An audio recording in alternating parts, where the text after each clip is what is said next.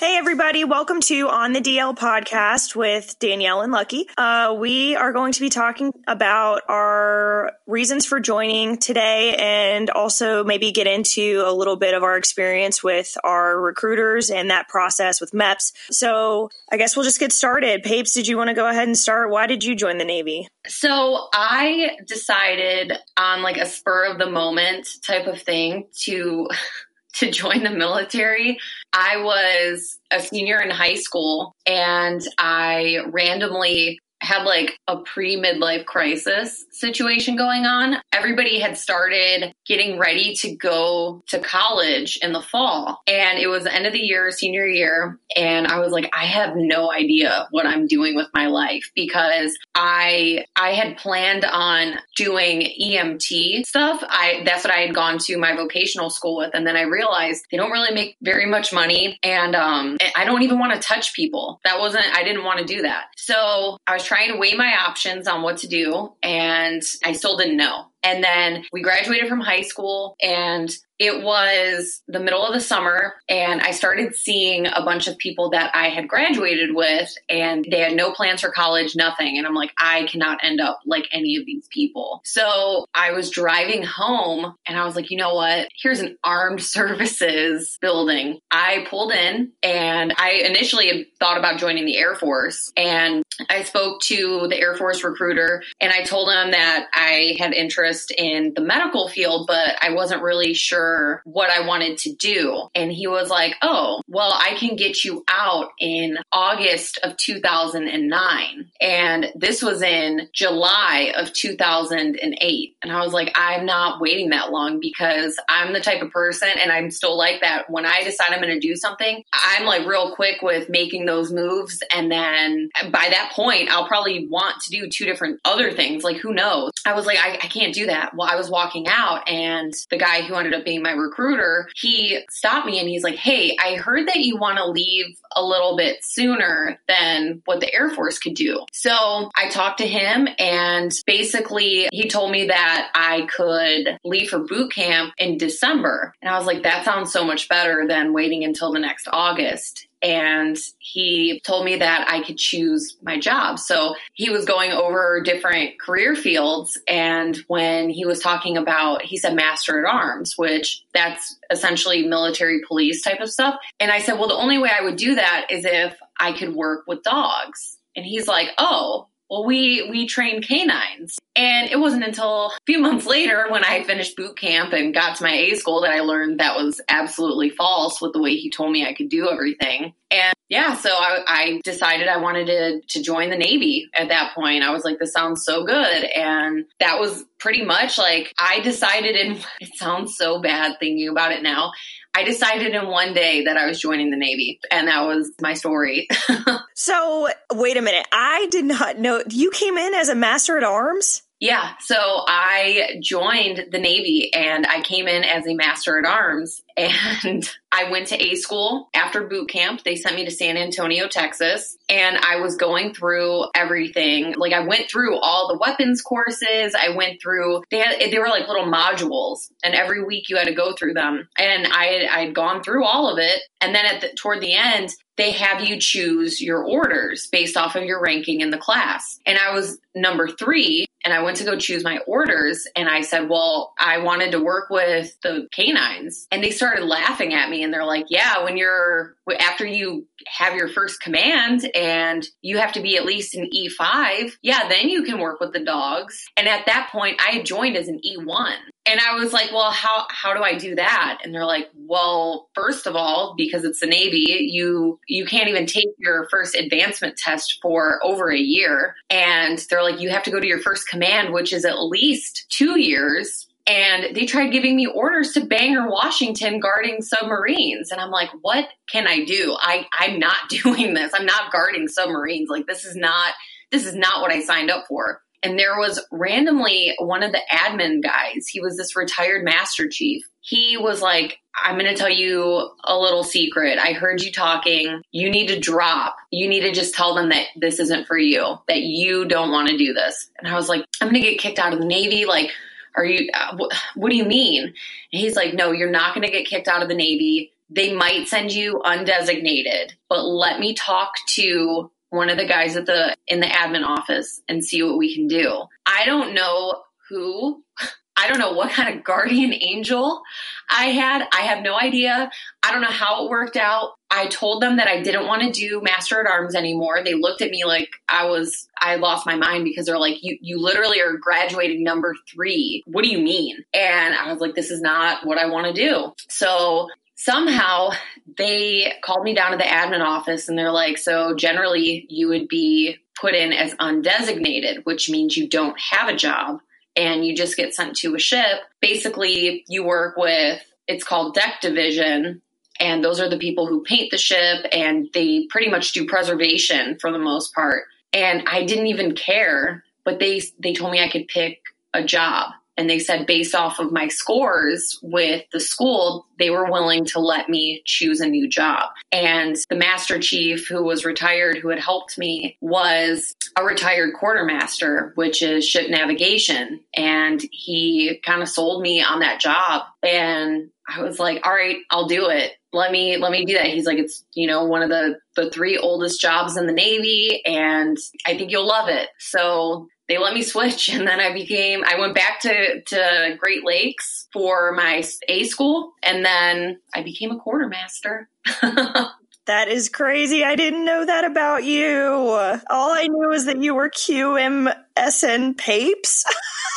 mm-hmm. I had no idea about that backstory. That's so funny. Yeah. I was even my, I was the master at arms in my boot camp division too. So I was one of the people who everybody got pissed at because I had to make sure everybody stayed quiet when they weren't supposed to be talking so we didn't get beat. I was pretty much like, I had no idea what the fuck I was doing. And I just was going with it. They, they're like, we're going to put you in a little powerful position. And I was like, hell yeah. So I was ready for that.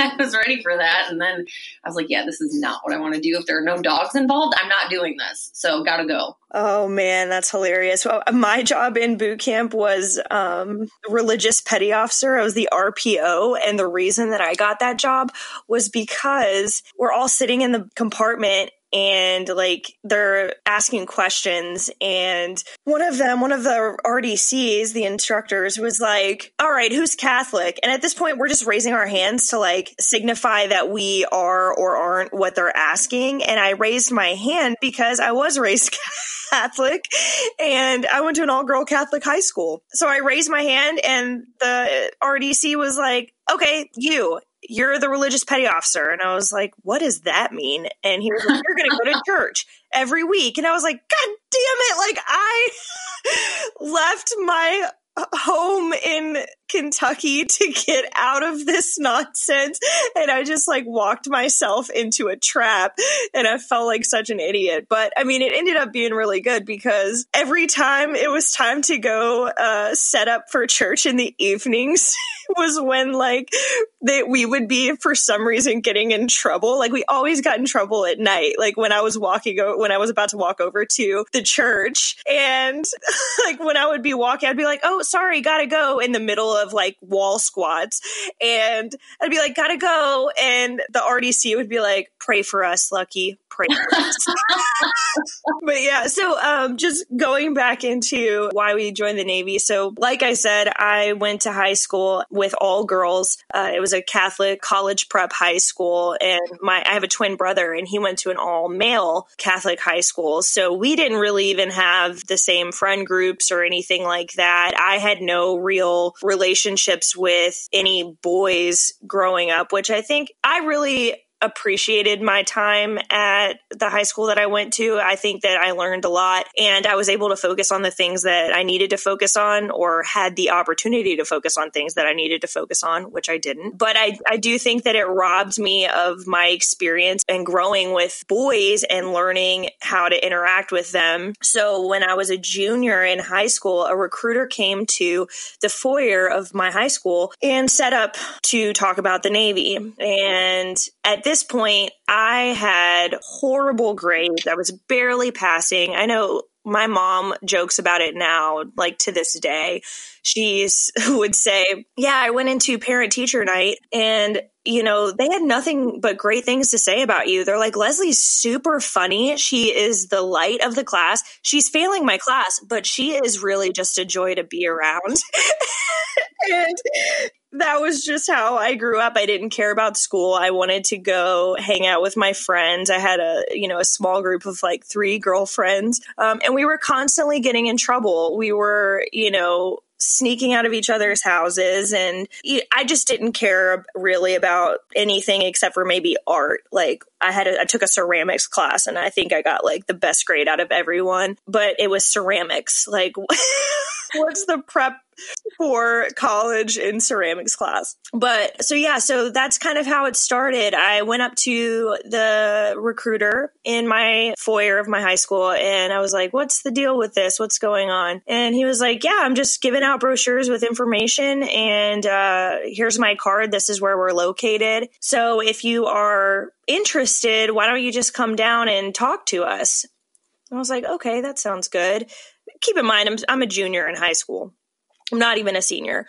And this was toward the end of the year. And I go home from school that day and I go up to my mom and I'm like, Mom, I think I want to join the, the Navy. And she was like, Absolutely not.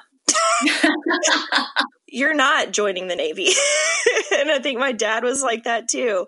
And uh, luckily, I have an uncle. He was in the Navy. That was my only experience, um, like family wise, the only real idea that I had about the military. And he lived in, uh, he didn't live in Kentucky. So I never got to see him or get to hear stories about his time in the Navy. And he was a chief at the time. And after many, many, many months of my mom trying to talk me out of it and saying that I could get into like community college and work on my grades and then transfer into like a real college. Not that community college is not real for any of those listening that are going to community college. That was just like my only option at the time. And my uncle reached out to me and he was like, So I heard you want to join the Navy. And I was like, Yeah, I do. And he was like, All right, well, I think that since I have this um, available to you, I think that you should come down to Florida and visit me and come to work with me for a few days and interview everybody that works in my department and and talk to them and see what their experiences are and just do a day in the life of Uncle Paul and see what you know see what you think. Oh my god. yeah, so I fly down to Florida. My parents fly me down to Florida and I hang out with my uncle for a few days. And he was a corpsman FMF chief and super decorated, had all these ribbons, just super awesome guy.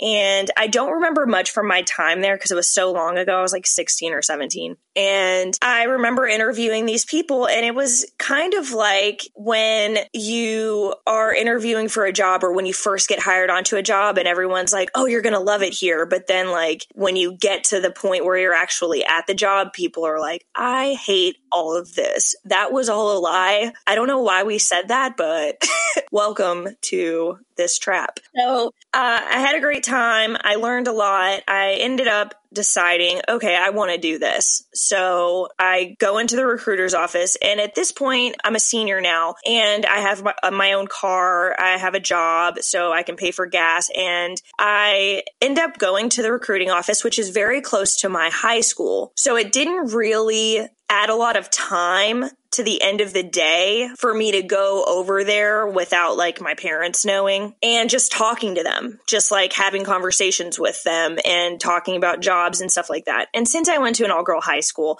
and I had no real experience with boys, I was like, give me the job that men do. no joke. That's, that was really my process like my thought process for that. I was like, give me the job that like no girls go into.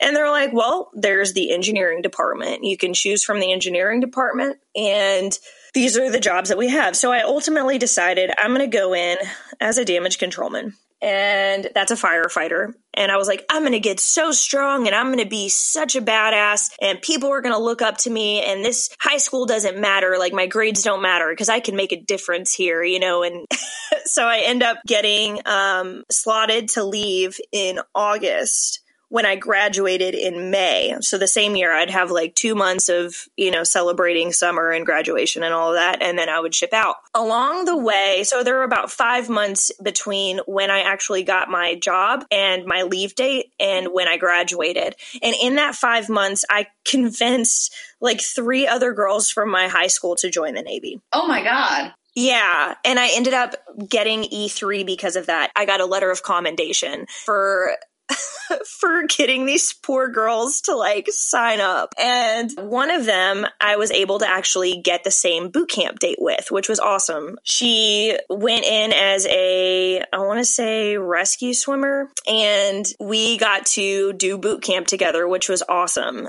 Um, but going back to the recruiting experience, I had a very strange recruiting experience. Looking back on it now, I know that it shouldn't have been the way that it was, but I didn't see it as uncomfortable. I just saw it as, oh, I'm becoming a woman now. These men think I'm attractive and like I am clearly just this hot stuff when really these guys were just perverts. So nothing ever really happened that was physical, but definitely there were conversations that were had that didn't need to happen um, when I was that young. And uh, there were definitely times where I felt uncomfortable in that office. And I'm not sure that I'm ready to like fully talk about um, all of that, but I will say that I had conversations with those men. Um, there was one female in the office and she was hardly there, and the rest were men. I think there were like four or five male recruiters. And to top that off, there were recruiters in different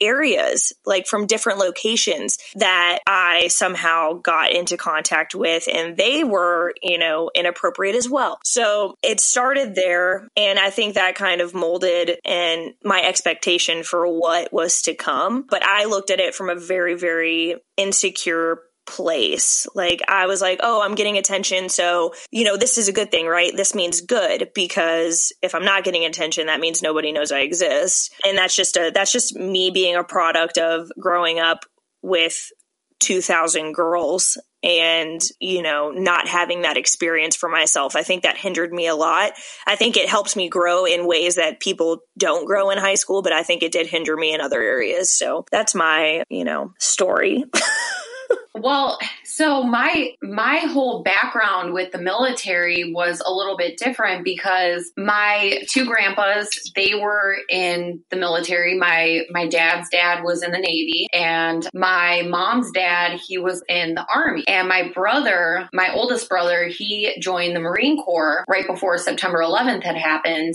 and he did infantry, so he was front of the lines with everything and you know, him and I we like at that time were super close. So we would talk about different things that were going on and the different people you come across. So I kind of had the background of, I knew that he had all these like really great friendships with the people that he worked with. And it was kind of like they created a family bond in a sense with each other. And I thought that was really cool too. And then when I went to my recruiter office, I didn't even realize it until my mom had pointed out my recruiter grew up with my brothers. His brothers grew up with my brothers. So my godparents, they think the world of my recruiter. So help I I absolutely felt like I was in a super safe environment and I never thought any differently of like, you know, this guy is going to be weird or do inappropriate things. And I think it also helped him because I was dating this guy for a few years when I was in high school and he was super jealous that I was joining the military. So he ended up going to the recruiting office, talking to my recruiter, and that day he decided to join the Navy. And he thought thought that our whole delayed entry program thing was going to be us doing this together as like a romantic. I don't know what, I honestly have no idea what was going on in his mind at 18 years old, like thinking that that was such a great idea. But it was just, it was so weird. And it almost just became like we would hang out. And my recruiter, he was married with kids and he used to invite me and a couple of the other girls out to go drink. Like, mind you, all of us are 18. He'd invite us this over. I just thought that it was weird and I didn't want somehow for it to get back to anybody in my family that I was like underage drinking or whatever. With so, somebody that they know.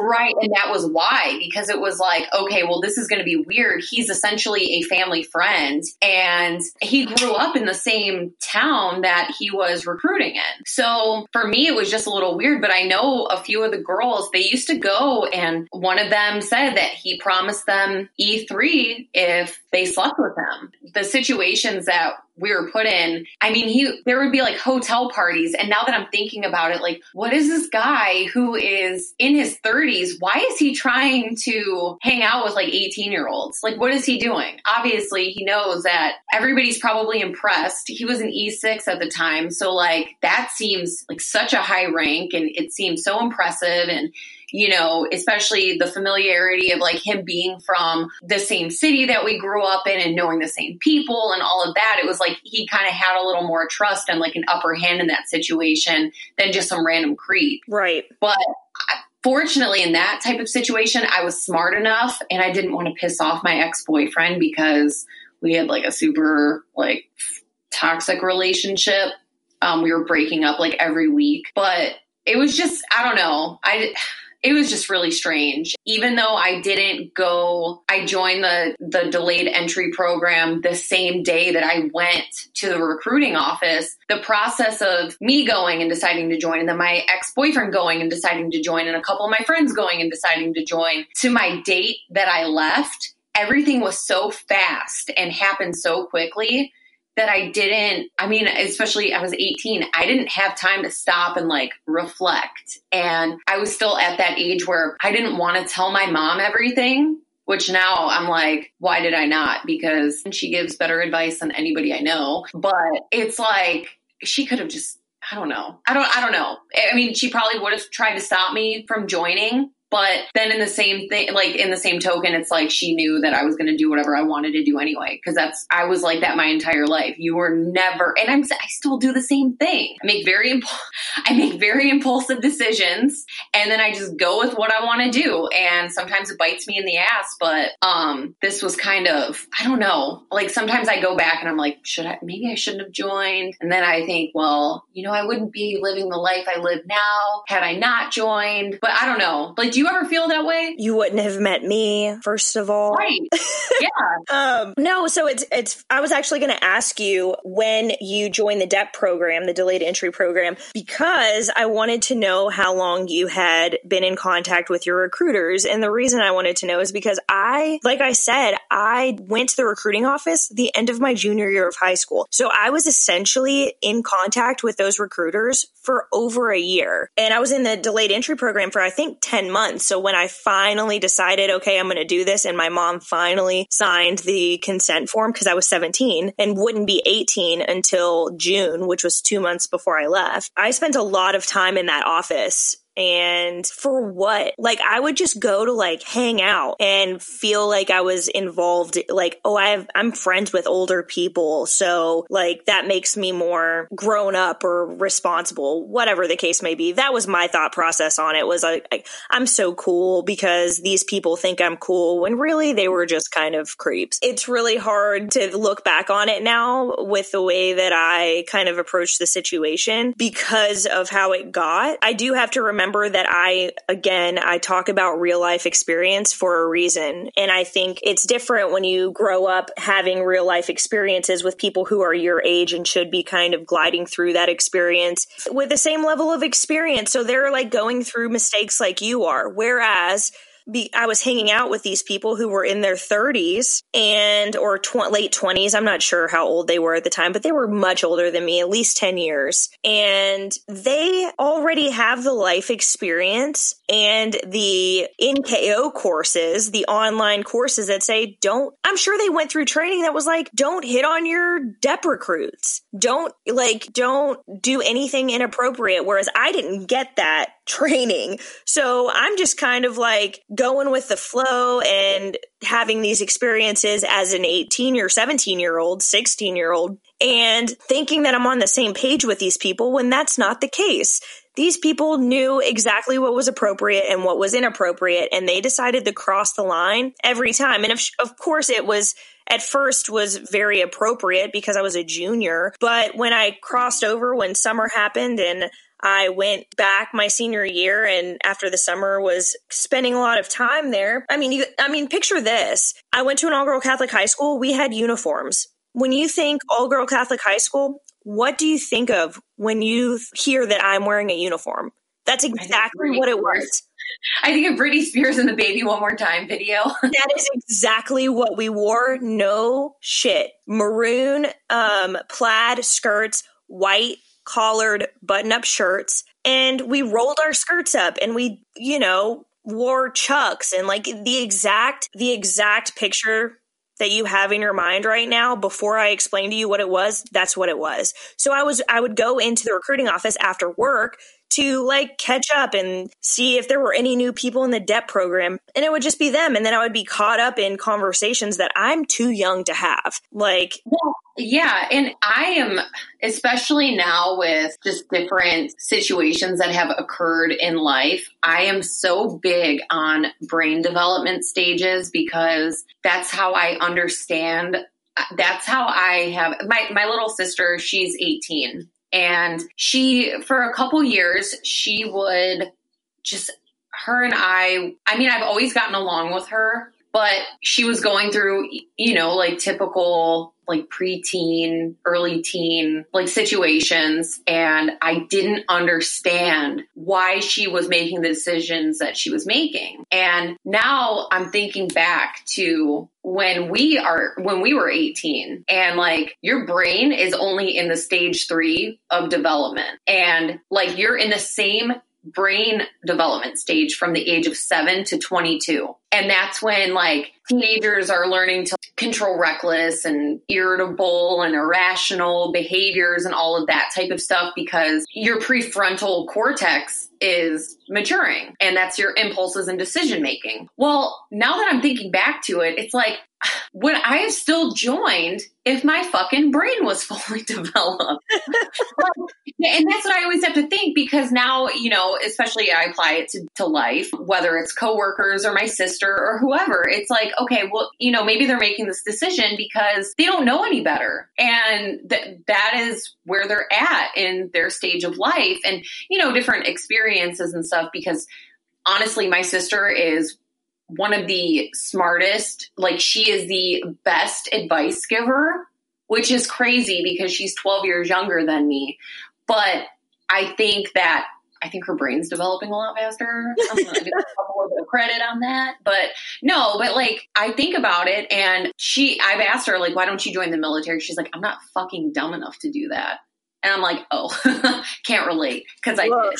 Right. So it's like, would I have still joined? I don't know. How would I have recognized those? Like if I, 30 year old me went to a recruiting office, how would that be in, in relation to me going as an, as a, as an 18 year old? Would they talk to me the same way? Would they have treated me the same way? Like, would they have invited me to the same things or would they have kept shit on the DL and been like, you know what? We can't say this in front of her because she knows better because we can't take advantage of her. You know what I mean? Like, would it have been a, a similar situation? Yeah, I agree. Like, there's there's no there's nothing even I can say because you kind of wrapped it up pretty pretty full circle. Like that, I 100% agree that we were not fully developed. Like our whole high school career was spent trying to decide like how to become a better adult, right? Like we would look at our older brothers. Like I had an older brother who's 12 years older than me, so kind of the same situation with your sister.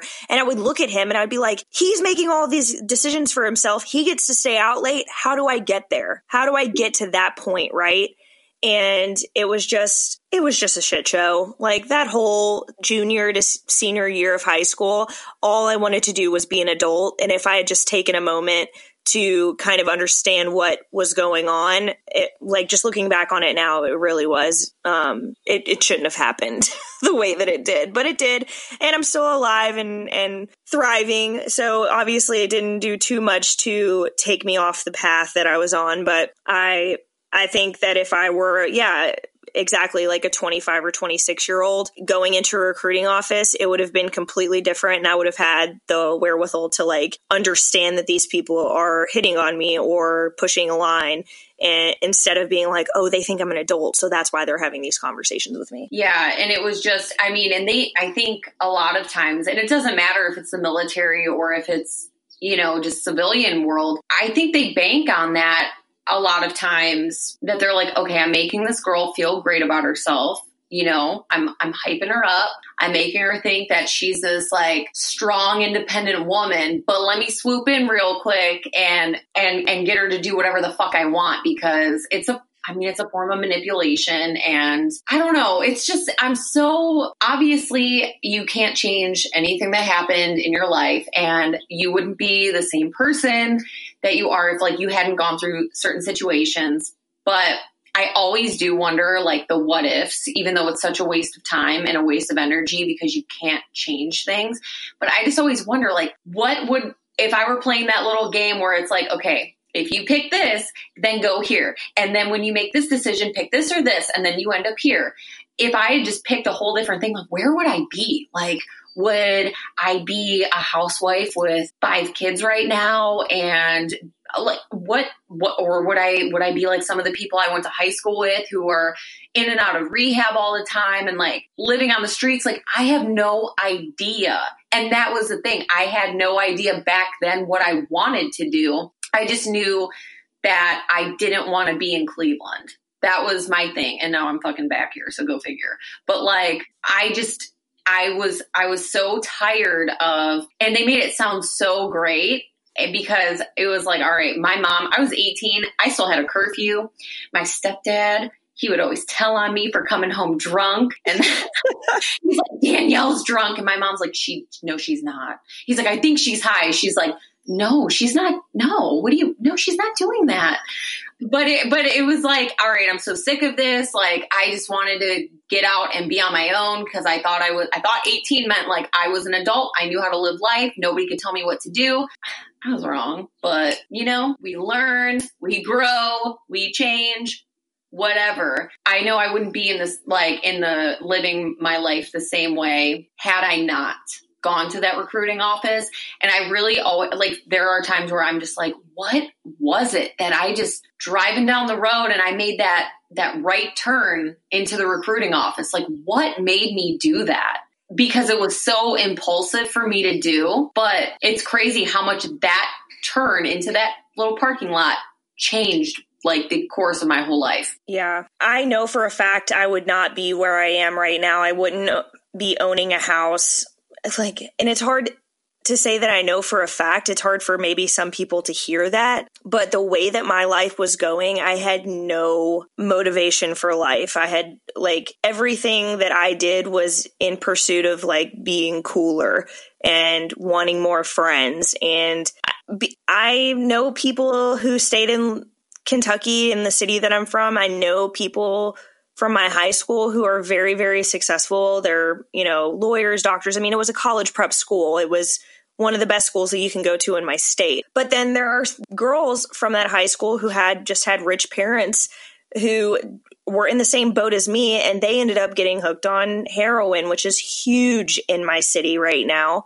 And because they didn't have anything better to do and they didn't have a vision for their life and they couldn't see past being popular. And I think my overall experience in the Navy gave me a crash course in how to defend myself and who was really in it for my best interest. I did. I learned, I, I learned the hard way and the fast way how to deal with life's curveballs. And ultimately, I think that it has given me a better life and better methods to deal with things and coping mechanisms and stuff like that. And it's given me a very, very strong group of friends. I'm still friends with people. I mean, like, look at you and me. We were best friends on our first ship. We stopped talking for what? It had to have been eight years. And now we're hosting a podcast and it feels like we haven't stopped talking that whole time. You know what I mean?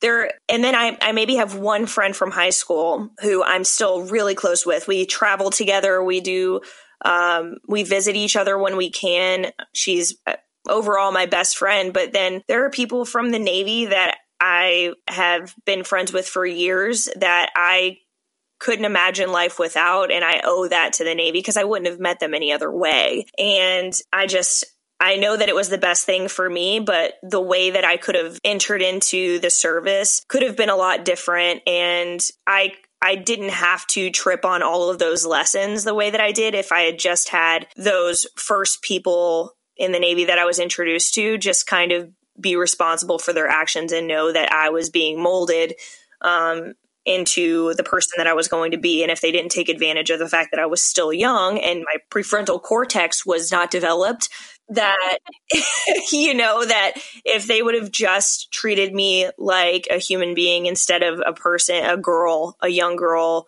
who is walking in with a skirt you know i, I think it, it would have gone just a little bit differently for me and maybe i would have chosen to report things a little bit differently and i don't know there i have a lot of feelings about it. Um, i do know that you know our stories from our recruiting time um, they're very different, but they're similar. You know, we we both kind of were subjected to, you know, being invited out to things where we had no business going to and we were invited into conversations that we had no real reason to be a part of. So, but there are women I know for a fact that a girl that I had had joined the Navy, um, the recruiters, the same recruiters that I kind of grew up in the Navy with, were the same recruiters that were uh, having sex with her. So I think there are stories like that, and I really, really do want to kind of dig deep on that um, just because we don't have that experience, I want this show to kind of broadcast the possibility that there are people in that job, in that career, the recruiting uh, job, that take advantage of the fact that they're in a position of power.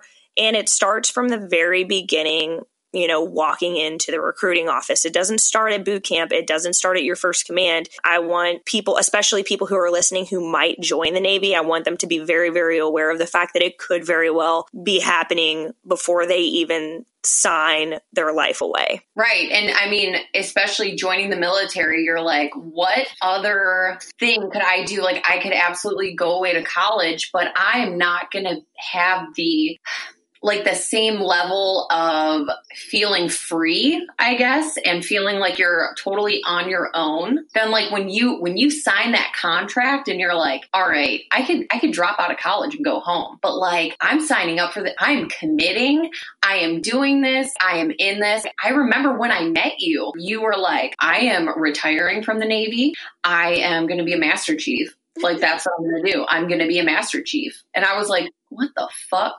This girl is nuts.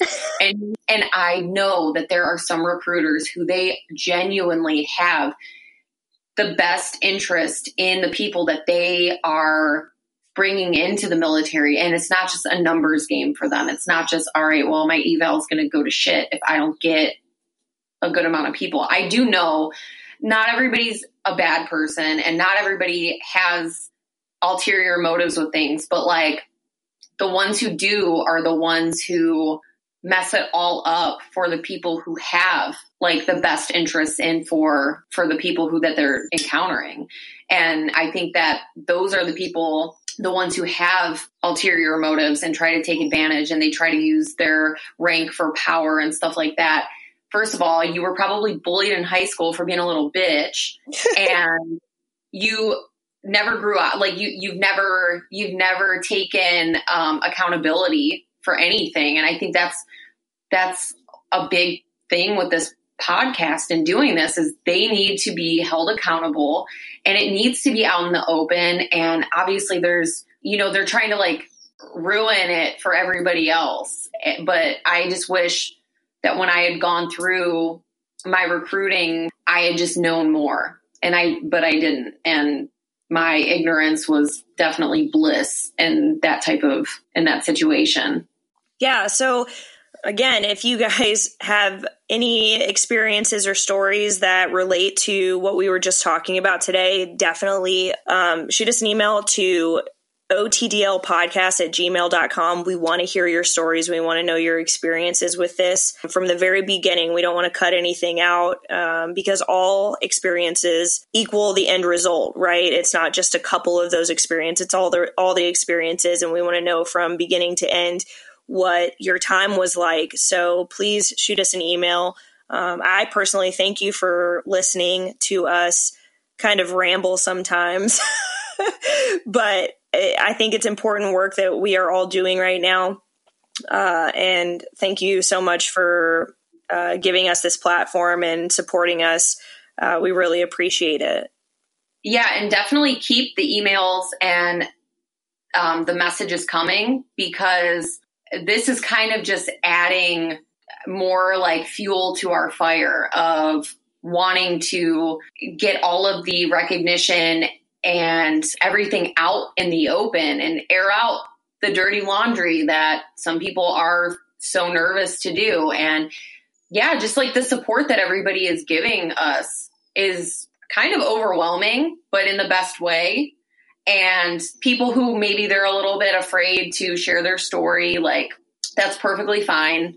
But we just want you to know, as cheesy as it sounds, you're not alone and we want to hear you. And we want you to know that you have people who are supporting you. Even though we've never met you we are supporting you. And we have your back. So yeah just keep sending us messages. Hit us up on instagram. Do whatever. Tell your friends. I mean you never know who you're going to reach through spreading awareness like this all right, guys. Well, thank you for again for listening, and we will see you next time with our guest appearance. Thank you.